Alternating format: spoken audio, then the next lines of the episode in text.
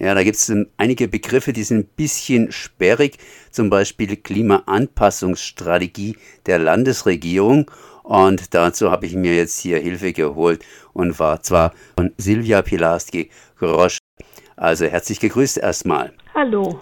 Ja, äh, Sie sind hier Vorsitzende des BUNDs in Baden-Württemberg und am Dienstag hat die Landesregierung da eine neue Geschichte angestoßen, beziehungsweise eine alte Geschichte eben entsprechend aufgewärmt.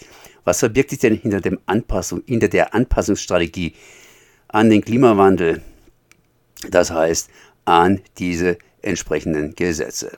Genau, es ist eine Strategie, es sind keine Gesetze. Damit äh, ist es eigentlich so eine allgemeine Vorgabe und eine, ich sag mal so, Ideensammlung, Maßnahmensammlung, äh, die schon aus äh, wichtigen Überlegungen der verschiedenen Ministerien besteht.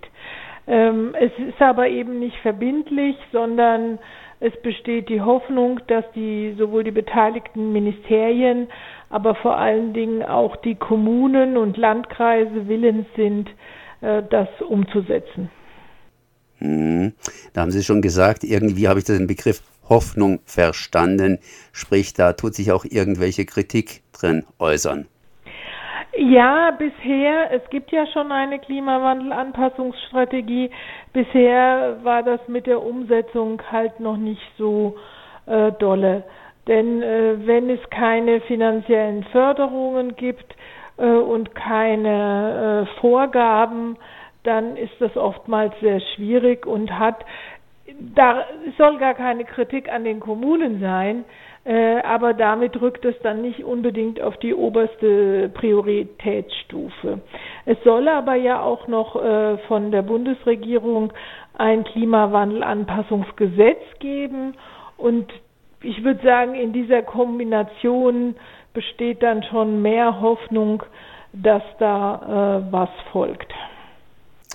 Hat deshalb die Landesregierung da keine Gesetze veranlasst? Äh, wartet man da ein bisschen auf den Bund? Davon gehe ich aus, damit man nicht äh, irgendwelche Regeln trifft, die dann zu denen der Bundesregierung nicht passen. Und vor allen Dingen ist es ja aus Sicht des Landes viel schöner, wenn äh, der Bund die äh, Förderungen zahlen muss und nicht aus der Landeskasse gezahlt werden müssen. Eine Anpassungsstrategie, das heißt, äh, ja, so wie das heißt, eben Anpassungsstrategie. Man passt sich irgendwie an. Was heißt denn das? Tut sich der Mensch praktisch dem heißeren Klima anpassen, sprich äh, leichtere Kleidung tragen? Oder versucht man irgendwie das Klima sozusagen äh, auf Landesebene entsprechend etwas äh, runterzusetzen? Wie man das macht, ist eine andere Frage. Also ähm, jetzt hat es eben eine, eine Reihe von Maßnahmen, die vor allen Dingen darauf abzielen, äh, die äh, Hitze und die Folgen der Hitze zu mindern. Und da geht es zum einen darum, auch erstmal zu gucken, also zum Beispiel in den Städten, wo sind denn meine Krankenhäuser, wo sind meine Altersheime, äh, kann ich da, ich sage es jetzt mal ganz einfach, besonders viele Bäume drumherum pflanzen, um das lokale Klima äh, zu verbessern. Es gibt für Würzburg eine Untersuchung, dass man mit ähm, richtig viel Stadtgrün, vor allen Dingen die sogenannten Tropennächte, äh, die Anzahl deutlich minimieren kann. Also die Maßnahmen sind nicht unbedingt furchtbar neu, aber sie sind jetzt auch mal aufgeschrieben.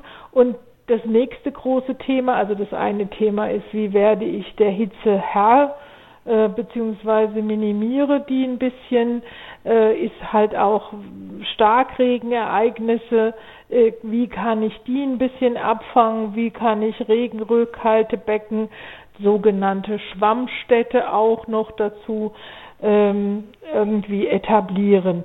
Und da muss man ja nicht unbedingt gleich die ganze Stadt rum umbauen, sondern man kann auch einzelne Maßnahmen treffen. Und ganz wichtig ist eben auch äh, mal zu gucken, wenn ich Neubaugebiete ausweise, wie wirken die sich auf das städtische Klima aus äh, und nicht noch die Kaltluftschneisen irgendwie zubaue. Ja, das heißt, das sind ja alles Maßnahmen, die eigentlich heute schon greifen müssten, die man eigentlich nur vorzuschlagen hat, weil inzwischen spüren wir praktisch die Hitze. Also ich zumindest, ich sitze hier, naja, das darf ich nicht erzählen, und versuche eben den Ventilator anzuschmeißen. Das heißt, da müsste eigentlich jede Stadt ein Interesse dran haben zu sagen, für unsere Bürger, für unsere Bürgerinnen, für unsere Kinder, für unsere Touristen wollen wir das irgendwie verbessern. Da bräuchte es eigentlich ja nicht viel. Naja, aber die äh, tatsächlichen Entscheidungen fallen dann ja oft im Gegenteil aus. Also jetzt nenne ich mal Freiburg und den Platz der alten Synagoge. Äh, da gab es auch vorher ganz eindeutige ähm, Ergebnisse der Untersuchungen, wenn man dort Grünfläche macht und Rasen, äh, ist die Temperatur nicht so hoch oder wesentlich niedriger, als wenn man das pflastert und man hat es gepflastert.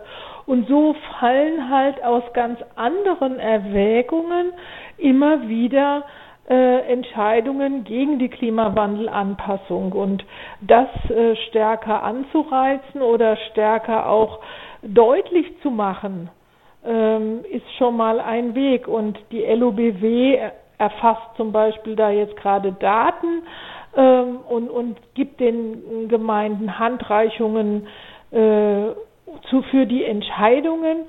Und dann, gerade wenn man im Bebauungsplanverfahren ist oder bei ähnlichen Sachen, dann hat diese Abwägung dann schon ein großes Gewicht und man kann es nicht einfach mehr so wegwischen.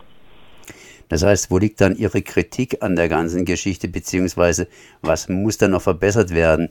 Das erste Mal, das heißt 2015, hat sie nicht so richtig gegriffen. Inzwischen haben wir eine andere Situation. Das heißt, das Wetter äh, lehrt uns, was ein Wetter lehren kann. Und jetzt könnte es äh, von außen sozusagen besser sein mit dieser Anpassungsstrategie. Äh, ja, das ist das die eine. bin ich wieder bei der Hoffnung. Und die Kritik ist eigentlich, dass es eben ähm, die, die wirklich messbaren Ziele äh, fehlen, zu sagen, bis dann und dann wollen wir erreicht haben, dass in jeder Stadt zehn Prozent mehr Grün ist oder so. Nur mal als, als fiktives Beispiel für einen messbaren, äh, für ein messbares Ziel, an dem man dann auch sagen könnte, ja, da ist was geschafft worden. Und es fehlt halt auch äh, eine finanzielle ähm, Ausstattung für das Ganze, wo man sagen kann, ähm, wir fördern das in der oder und der Weise. Wir machen zum Beispiel auch auf den Landesliegenschaften folgende Maßnahmen. All das äh, ist ja noch nicht enthalten. Mit anderen Worten, finanzielle Anreize statt Gesetze, dass die Menschen das irgendwie umsetzen und äh, entsprechend appellieren an die Vernunft und, und so weiter und darauf die Hoffnung setzen. Ja, wobei die Förderung sehe ich jetzt nicht bei den einzelnen Personen, sondern die sehe ich vor allen Dingen bei ähm, kommunalen, äh, also bei den Kommunen, dass die äh, umsetzen. Äh, ich glaube, also ich glaube nicht, also Einzelförderung, nee, so weit kommt noch, dass wir jetzt die Bäume in den Gärten noch irgendwie fördern, sondern äh, das geht dann doch darüber, dass die Kommunen da mehr tun. Und jetzt mal auf der anderen Seite von Baden-Württemberg in Stuttgart, da entbrannt oder entbrennt halt für jeden Parkplatz, der für einen Baum wegfallen soll, ein Kampf sondergleichen und da äh, braucht es einfach auch mehr Aufklärung nochmal bei dem Bürger.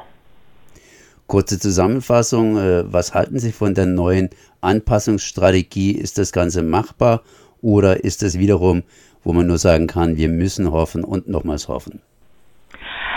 Äh, ich würde es etwas anders formulieren. Es ist äh, weiter, äh, weiter gegangen sozusagen mit der Strategie und jetzt heißt es eben umsetzen, umsetzen, umsetzen und bitte nicht weitere runde Tische oder sonstige Beschäftigungstherapien.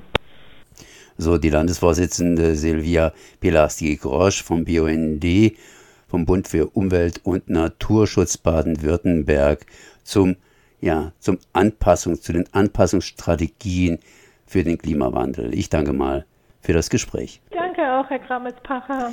Wiederhören.